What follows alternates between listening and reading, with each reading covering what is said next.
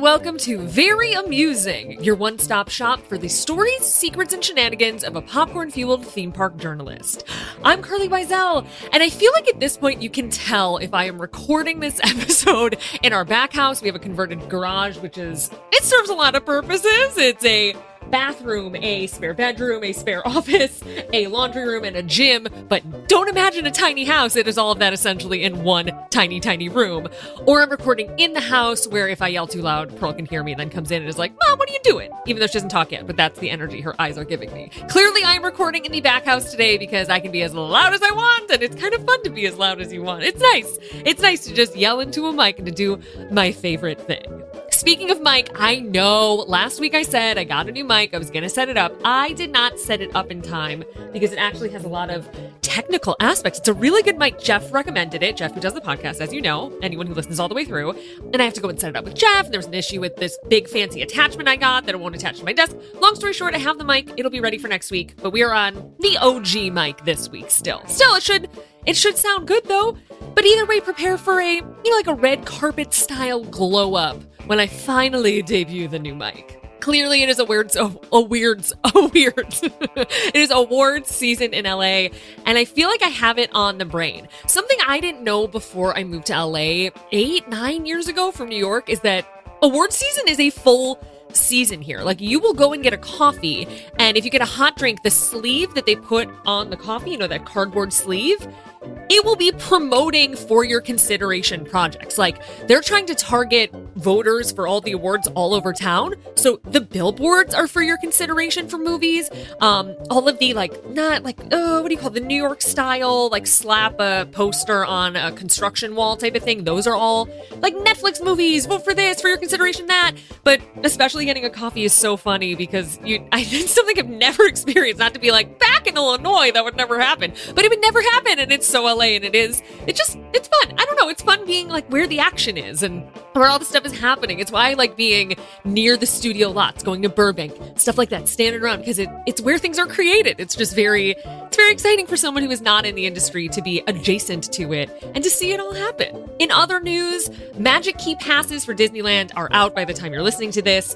Personally, I am still, I'm still making my choice. I'm hemming and hawing on which one I'm going to get, if any, though I'm probably going to get one. The thing is, I love that SoCal resident ticket that they have. It's a three-day ticket for SoCal residents, hence the name.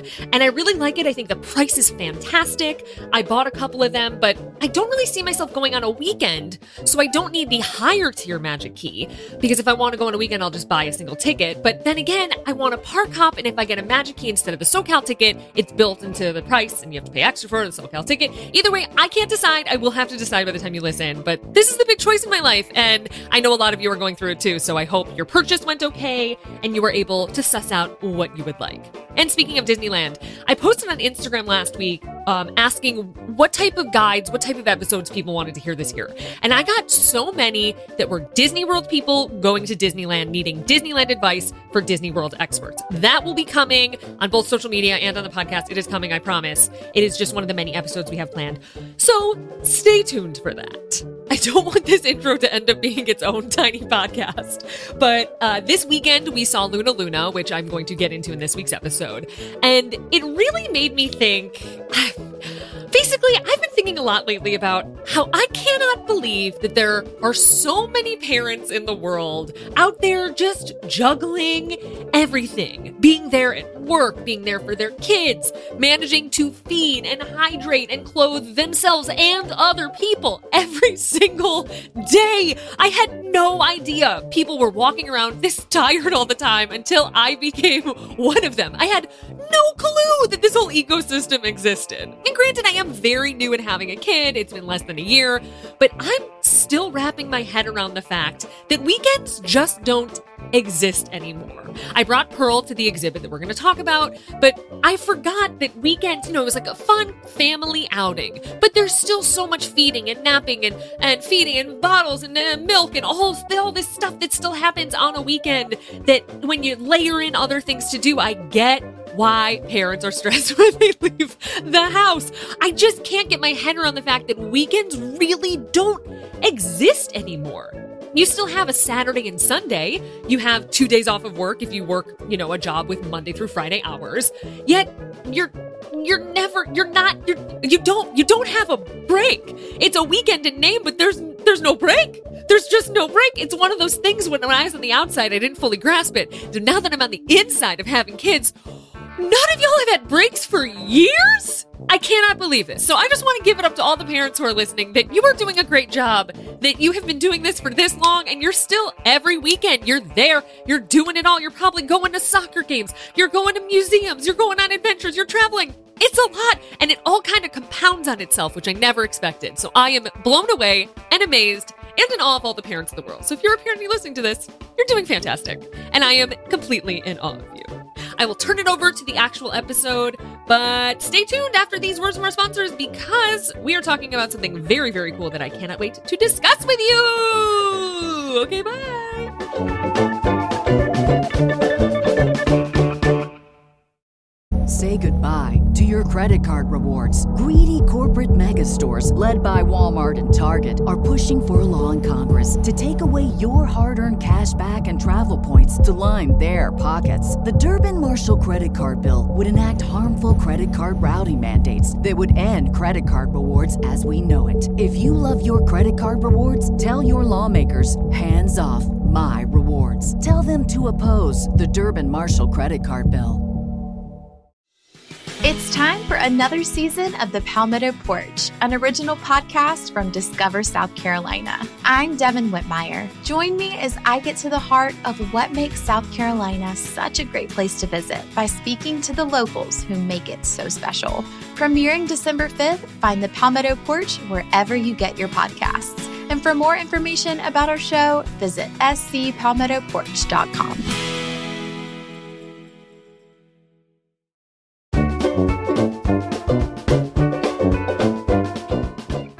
Today, we are talking all about Luna Luna Forgotten Fantasy. Now, if you've started to see this pop up on TikTok or Twitter, or seen theme park people discussing it offhand and are like, what is this exhibit everyone is talking about? Well, we are going to give you the full scope of it this week. Luna Luna is the world's first art amusement park. It existed for a short period of time in the eighties, and this bottom-up recreation of attractions created by world-famous artists has now been resurrected and is on display for viewing in downtown L A. It's stunning. Seeing it in person is awe-inspiring, but it's perhaps the only amusement park in the world where you can buy a ticket, stand beside a carousel or Ferris wheel, and not be able to ride a thing. So if you're wondering why we're discussing an art exhibit that's only in L A, well, there is a very, very good reason.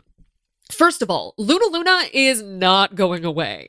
They are planning to tour globally, so you will likely encounter this on your next trip to a major city or possibly in your hometown in the coming years.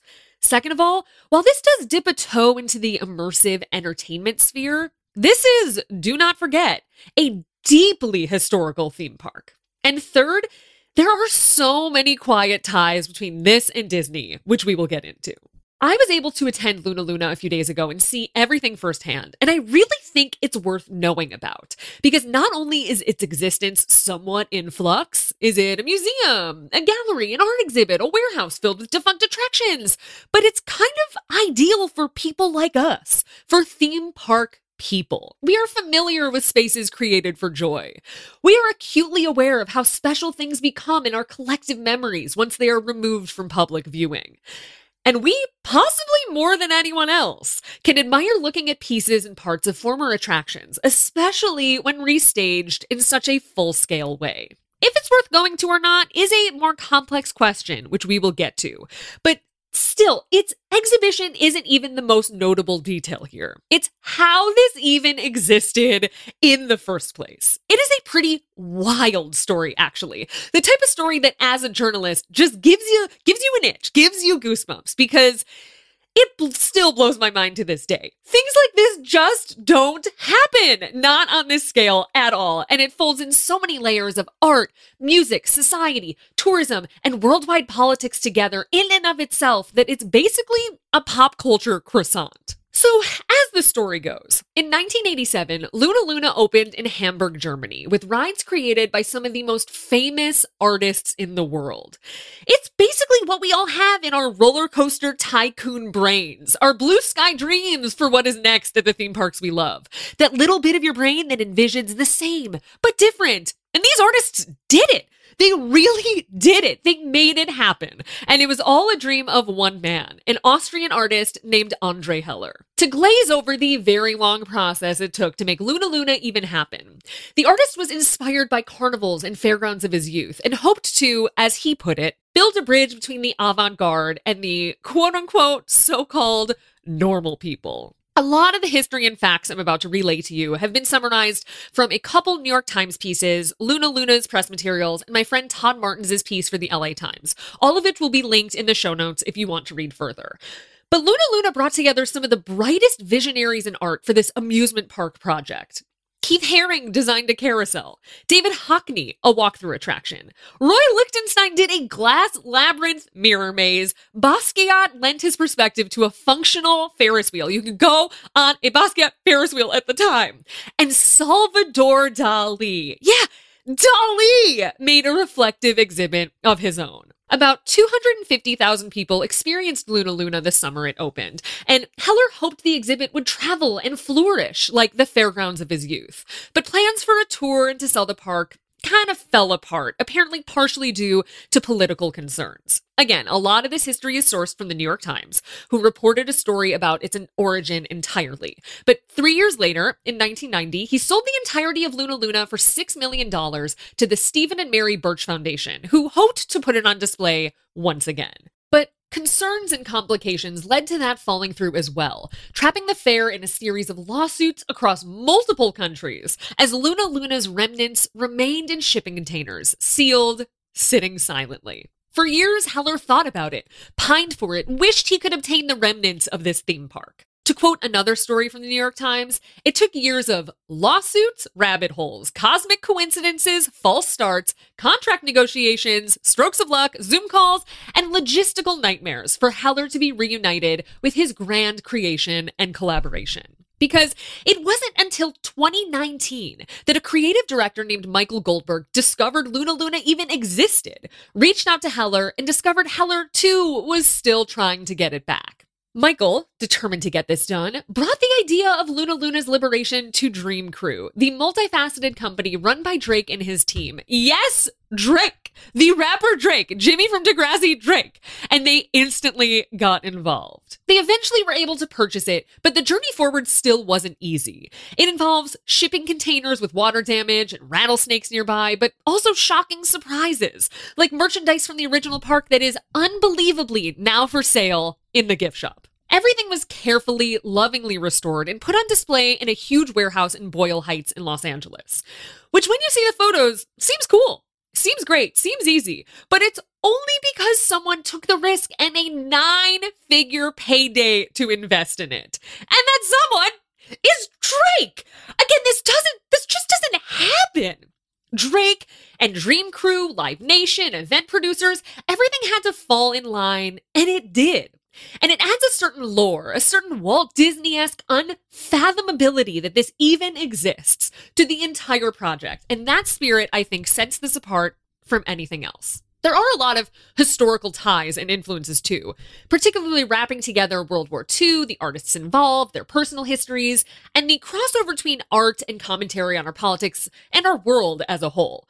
But the influence of Walt Disney and Disneyland cannot be ignored as part of Luna Luna's lore. Here was a man who dreamed this same dream and saw it through in such a similar yet very different way from the theme parks we know and love. Not to mention, the ties these modern artists have to Disney? Take Roy Lichtenstein, whose early pop work featured Mickey Mouse. Keith Haring, who himself once dreamed of becoming a Disney cartoonist, and whose nineteen eighty artistic depiction of Mickey Mouse has been licensed for modern-day collaborations with Levi's, Coach, Uniqlo, and Swatch, to name a few. You've probably seen them before, possibly on people at the theme parks. and Salvador Dali, who collaborated with Walt and Disney animators on the Destino short, which also serves as inspiration both in name and in select design at the Grandestino Tower at Walt Disney World's Coronado Springs Resort. And that's just to name a few. But with all that history, all of that background, the one question still remains. Is this worth going to? And we will answer that after this break.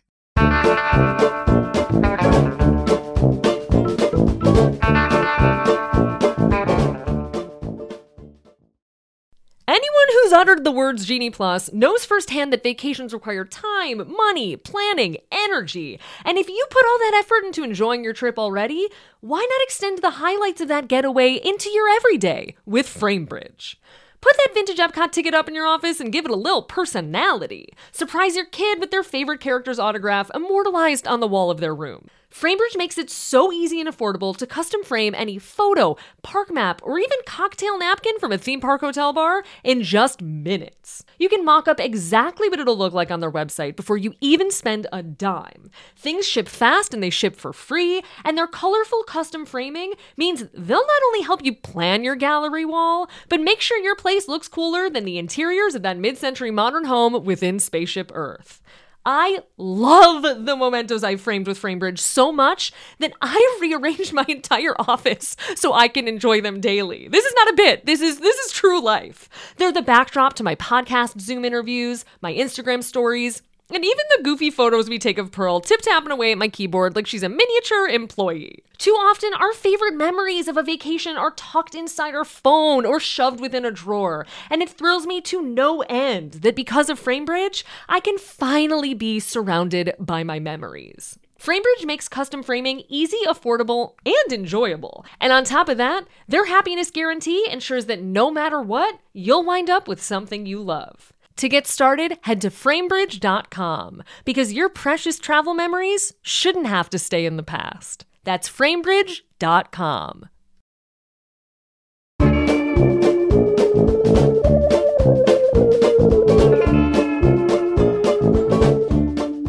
Welcome back. I left Luna Luna inspired and wowed, but you should know what you're going to see before you see it. We arrived at the warehouse on a Saturday morning, and I found it to be not busy, but not empty. I know word is still getting out about Luna Luna, but I thought it was a nice crowd amount for being the middle of the weekend. The infrastructure was surprisingly good. It begins with check-in, you proceed down this long, dark hallway, and then you watch an intro video about the amusement park itself. From there, you proceed into the first half of the exhibit. A large, somewhat empty warehouse with Kenny Sharp's swing ride in the center. There's a whimsical carousel by Arik Brauer, and believe it or not, an homage to the Palace of the Winds, an exhibit that saw, yes, fart accompaniment to classical music. It is very real, and there is video of it, and it it's something. It's something, as well as David Hockney's Enchanted Forest and the highlight of this side, Keith Haring's Carousel, with three D renderings of his famed illustrations as carousel vehicles. On the other side, there is a history of Luna Luna's participants in the park itself set within a more global timeline, which is really helpful. It helps you picture what led these artists to create what they did, as well as shipping containers on display that housed the exhibit, which really colors how much of an undertaking this was. There's also Basquiat's Ferris wheel, a massive structure in black and white with phenomenal detail. A wedding chapel is featured at the original amusement park where one could marry anyone or anything. A novel concept here, but revolutionary back in the eighties, of course. Lichtenstein's attraction, which sadly kind of needs to be entered to be experienced, so it falls a little flat. And Salvador Dali's Dali Dome and its surrealist facade. Luna Luna maps are printed as newspapers, which was a cute touch. And it would be hard to imagine all of this if they didn't share loads of archival photos of patrons riding these rides back when Luna Luna was open, infusing life into the attractions without damaging the artwork. And they really staged it in such a smart way. There's music playing, including as part of certain attractions as they debuted. Basquiat's Ferris wheel has a Miles Davis song playing with it because it was the artist's original request. bananas. And at intervals throughout your visit, the lights will shift and attractions will start moving. It's done in a way that I thought at first would be tempting. Here's a ride operating and you can't go on it. But it really brought a layer of kinetic movement that the exhibit really needed so you could envision what this place might have been like. I do think the scale of the attractions kind of drowns out the details of their origins. There are informational panels, and they're staged in a very cool aesthetic way. They're kind of hanging from the ceiling, and there's three of them in a row.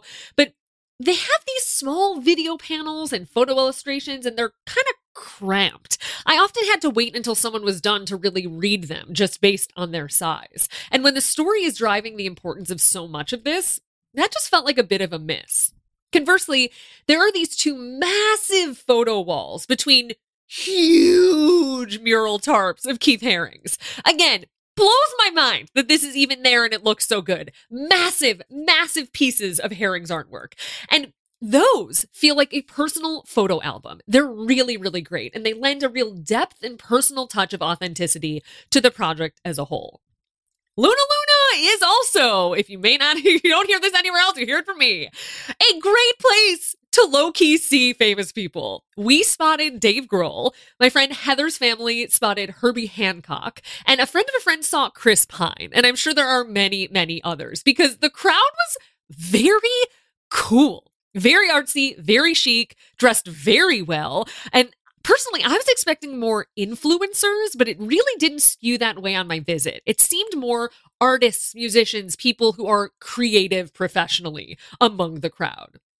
Speaking of influencers, though, I've heard people wonder if this is a kind of TikTok trap, and I personally didn't see really anyone filming anything like that on my visit. I'm sure as this becomes more popular, which is inevitable, that's bound to happen, but really, we wouldn't have this without experiential art being so much a part of our culture and the ability to make a memory by way of snapping a photo. That's ingrained in our society now. This couldn't really exist without that. Well, it couldn't happen on the scale it needed to for Luna Luna to be what it is. And also, I think it provides a really interesting juxtaposition between modern culture and the art itself. Take Salvador Dali's geodesic mirror dome, which is shockingly similar to the types of immersive entertainment and experiential displays we are exposed to now. A so-called surrealist funhouse. It's not too dissimilar from modern Instagram-style museums. Perhaps narcissism was always popular, or just standing within a kaleidoscopic effect was always wowing, but it's a pretty intriguing display from that perspective. That said, Luna Luna as a whole could use a little more something. If you take your time, you can make a real hour, hour and a half out of it. But if you're just looking and glancing around, you might not find the juice is worth the squeeze. It's an amusement park, but there's a strict lack of peanuts, popcorn, and themed bathrooms. Though Luna Luna's original restrooms, which were their own extravagant piece of art, have a small display here of, how do I put this? Art themed to number two, if you catch my drift. And you can indeed buy popcorn once you exit at the very twenty twenty-four price of eight dollars a cup. The music and displays as movement do a lot, and they also have Bob Baker marionettes making occasional appearances on the weekends, I believe, and stilt walkers, and a mime dressed in the same garb that performers at the original park wore. But I found multiple references to Luna Luna having programming here and there, and I cannot seem to find it myself, and I did not see it on my visit beyond that. You really gotta, you gotta build up the anticipation in your mind to make this worth it, I think. With artists of this caliber, they're rivaling some of the most modern art museums in the entire world. MoMA, Tate Modern, I'm about to pronounce a French word and I'm going to do it wrong, Centre Pompidou, okay, maybe. I've been there many times, don't know how to say it. But they're rivaling these places and have original, one-off, never anywhere else you can see pieces from Hockney, uh, Basquiat, Haring, Salvador Dali. I mean, while I was there, my husband turned to me at one point and said, "This must be a billion dollar art collection." And he's right. It's basically a billion dollar theme park that you can't ride anything in. But not being able to ride anything shouldn't be the deal breaker. There's nowhere else in the world you can see all of these artists' creations in the wheelhouse of what you and I and so many of us love to do, which is go to theme parks. And that's kind of what it is. It's basically a theme park themed gallery exhibit by some of the best artists of all time. And I believe that's the best perspective to approach this with. Because yes, in a way, yeah, it's a theme park you pay admission to where you can't ride anything. It is a little tempting. It'll make you want to go on a Ferris wheel after, even if you can't. But once you read the materials, see it all firsthand, dive in deeper, it paints a picture of how special and historic this really was. It's not just bonkers that this even happened in the first place, or unfathomable that it was lost to time and then found and restored, or wild that you can now see it all firsthand.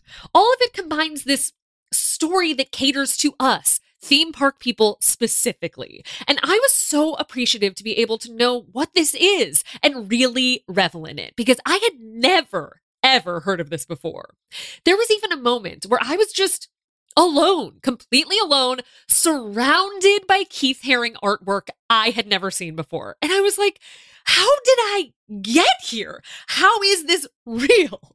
So if you're deciding if Luna Luna is right for you and your family, this is the sticking point. If you're not really interested in the details, it'll take you ten minutes to get through.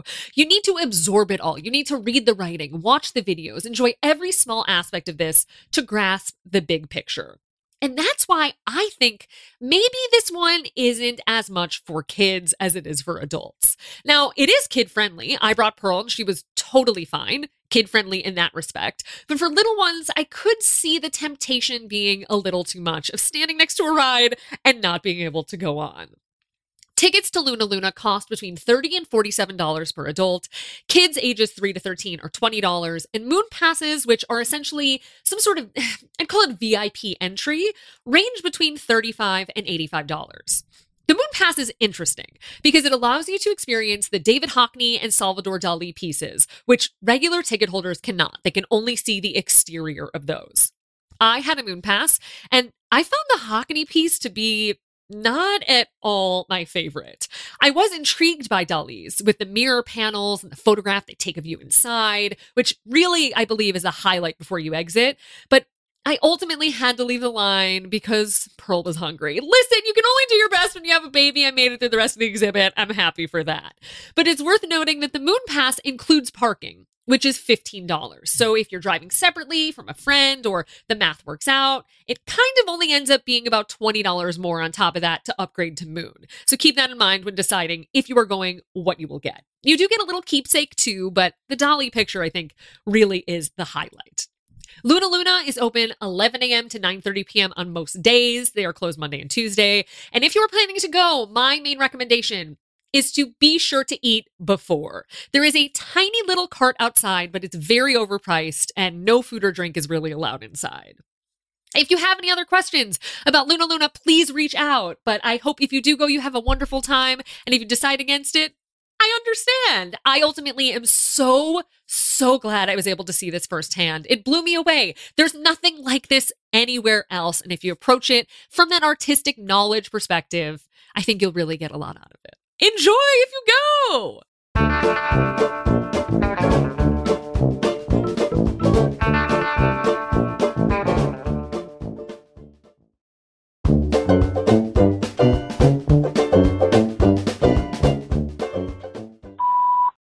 Carlye. My name is Josh. I live in Los Angeles and I've been to Disneyland many, many, many times. But I grew up on the East Coast and most of my vacations were to Walt Disney World as a child, and I'm getting the urge to go back. But here's my question. Is it possible to plan a spontaneous trip to Orlando anymore? Or does everything need to be planned six months in advance? Uh, do I, what do I lose by not planning ahead? What do I gain by actually planning ahead? Part of me wants to just pick up and go next month. And I don't know if that's possible anymore. Uh, thank you. Love the podcast. And a congratulate, uh, a belated congratulations on Pearl. I can't wait for her to be old enough to start her own podcast that you can call into at the end of every episode. Thanks a lot. Bye. Hi, Josh. Um, I cannot, you're, I, can you even imagine a world where I have a podcast that my mom calls into and Pearl has a podcast that I call into? It's truly, uh, it's it's too many layers. Is that what an Ouroboros is? I just learned that word, which I should have learned from the second season of Loki, but it's like a snake eating its own tail. yeah, that's that's what that would be. Just like a podcast circle that never, ever ends. Um, I hope that if she has a podcast, she comes on mine. Because if she's too young to produce this herself, I'm going to be doing double duty. I'm going to be doing double duty. I'll stop talking about hypotheticals, though. I will answer your question. And, oh, okay, here's the deal. Your call. I can't believe I'm saying this. Your call is going to get me to say good stuff about Genie Plus, which is hard to do. But this is where Genie Plus has the advantage over FastPass Plus, the system we used to have. If you called me a few years ago and you asked this question, I would say no. I would say that you are at a disadvantage to be planning a last minute trip. You should maybe try to find other dates or just go with the expectation that you can't do as much as you could have if you planned. However, because Genie Plus and virtual queues and lightning lanes, individual lightning lanes, because all of these products are really booked day of, you can plan a last minute trip to Disney World and be extremely successful, possibly as successful as if you had planned in advance. The real advantage for planning in advance these days is just that you know the product so well that you are not stressed when you're there. You have an idea of what you want to do, where you want to go, and how you want to do it. Because if you decide all of that day of, you're just kind of wasting time and wasting money. But since you are listening to Very Amusing and calling into the podcast, you are preparing in the way you need to. You probably have a good idea of what you want to do. Uh, we will be talking later this month about the changes to the parks and just going over Genie Plus procedures again. So you will be set up that way, doing that type of research. But in terms of specifically planning, you're totally fine to plan a last minute trip these days, as long as there are tickets available. If there are tickets available, you're good to go. I will say, I planned my trip with Pearl in less than three weeks, which was, for me, when I used to go alone, and when I go alone, I plan very last minute. But going with Pearl, it was an entirely new way to visit Disney World, and I was still able to do it in less than a month. On our trip, I actually found that dining, because they changed the cancellation windows, they used to be twenty-four hours in advance. Now they are two hours in advance. And I found so much more flexibility and so many more options, even day of, even day before while I was there. So typically the thought was, oh, you got to do FastPass in advance. Oh, you got to book those dining reservations in advance. There will be a lot of things that you probably can't find right now. But if there's a place you want to go, definitely check once you're there, assuming you're going on this trip. Once you're there, the day before, the day of, a few hours before, and you might be able to find something.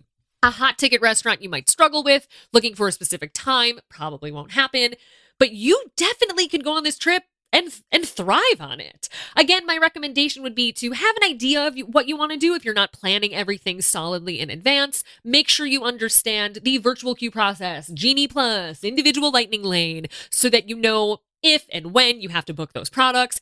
Uh, depending on what hotel you choose, make sure you know how you're getting to the parks, um, what sort of uh, booking windows you have, if you can book individual lightning lanes at seven a.m., if you can't, and uh, transportation, because it may have changed since your last trip, getting from the airport to your resort hotel. I, I hope you I hope you book it. I hope you give it a shot. Let me know how it goes. Have so much fun. And don't worry, because even if you can't do meticulously everything you want to do, I think being able to do most of it, which you will be able to if you uh, plan advance in the sense that you're plotting out what you're doing, I think you'll be successful. And I think you'll have so much fun. Have a great time. I hope you go. Okay, bye. Hey, Carlye, I just listened to your newest podcast. I'm a fan. I was just wondering if you could expand on when you said the Candlelight Processional makes you feel uncomfortable. I just thought it was a very, I'm not like mad, and I don't have, I'm not holding a pitchfork. I just thought it was a very like strong statement, and like I really would just love to know your thoughts on why it makes you uncomfortable. Thanks very much. Appreciate it.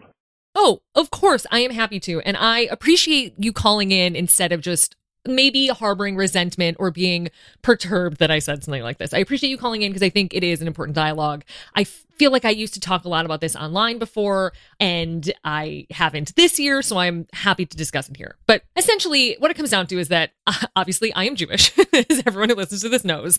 And Candlelight Processional at Walt Disney World and at Disneyland, it is at its core a religious show. I think if you were maybe raised in a certain sect of Christianity or you're familiar with Christianity, it may not completely strike you as that. And while we do acknowledge many cultures within the park, I do think there is more that can be done, but that is a separate discussion. It is strange to me, as someone who is an outsider, that there is the biblical retelling of the birth of Jesus Christ within a theme park. I joke about this at times, but it is true that I did not know this story. I did not know what Christmas actually was until I went to Candlelight Processional at Disneyland and Chris Hemsworth told it to me.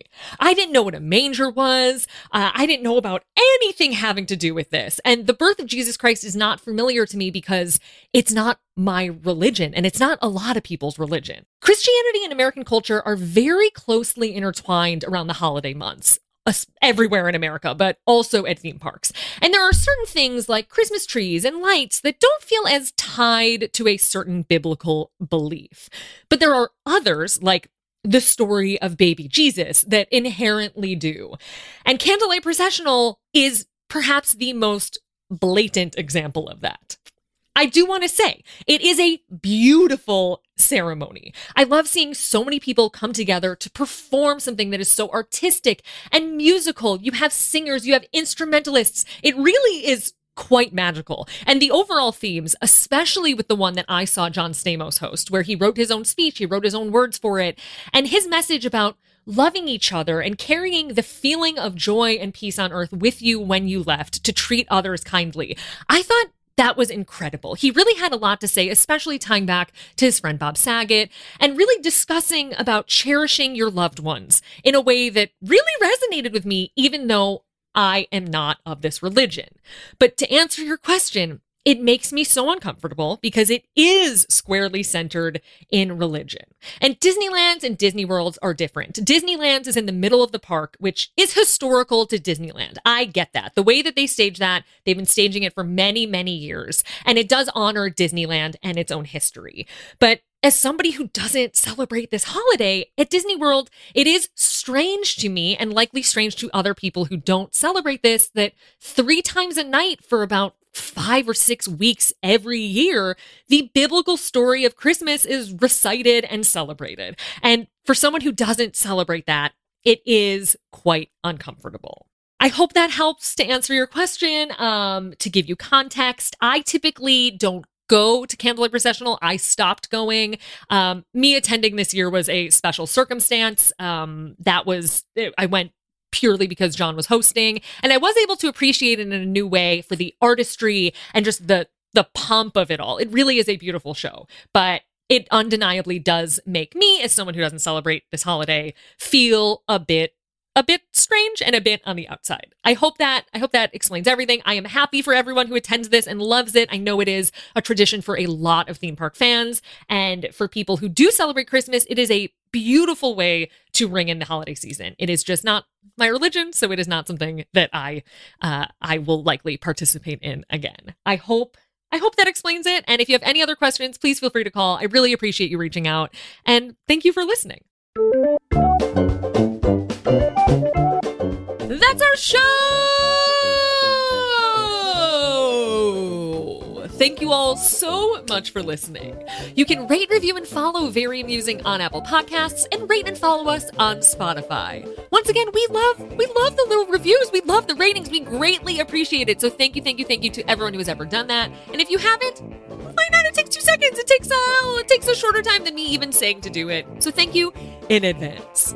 You can give us a call with what, honestly, whatever you want, whatever theme park question you want, or just life advice. I'm happy to give out life advice. I mean, I'm not a technical life advice expert like I am about theme parks, but I got plenty to say, so I'm happy to help you out. You can do that at seven four seven churros.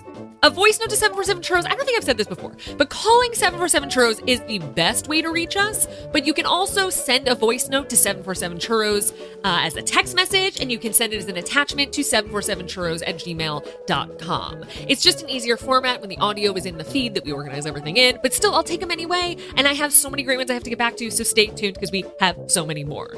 You can buy Very Amusing merchandise at very dash amusing dot com. And you can follow me at Carlye Wisel on all the things.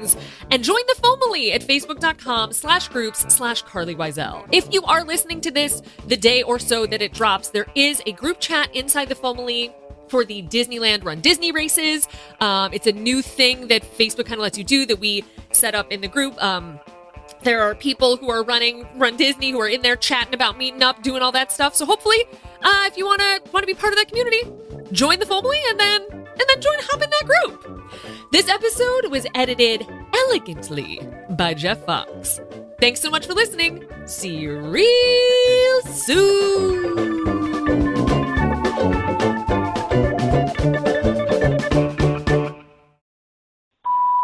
Okay, you know I love this episode. Oh, my God. Thank you for taking Dad and I to experience Pearl's first of everything at Disney World. It was so wonderful, and I love being at Disney World and waking, walking in the room and seeing Pearl wake up in the morning, and she gets up smiling. She's so cute. All right, back to work. Pearl was so mesmerized on these rides. So the first day we took her on five rides, and she kept the pace up great. She loved it. She was all in. She didn't cry once. She is definitely your child. She wouldn't nap. We put her in a dark room. She would not nap. She has FOMO. She wanted to do and do everything that we were doing. She's the cutest. All right, so my husband hectic. We went through rain. We went through really hot weather, but we forged onward, and this was a great, great trip, and I thank you again, honey. And thank you for the best birthday present ever. Never did I think I would meet my favorite crush, John Stamos. We found out like the night before. I couldn't even sleep. You made this happen, and I will never forget this trip. And I'm sorry if I run over time, but John Stamos is actually ten times even hotter in person, and so, so, so sweet. So sweet and drop dead gorgeous. I have met many stars when you were living in New York and meet them at the plays afterwards, but meeting John Stamos was it for me. If John Stamos is listening, I apologize for being out of my mind. You were so gracious and so sweet with me, Carlye and Pearl, and I thank you from the bottom of my heart. I love you, Carlye. I love you, Pearl. I love you, John Stamos. Bye.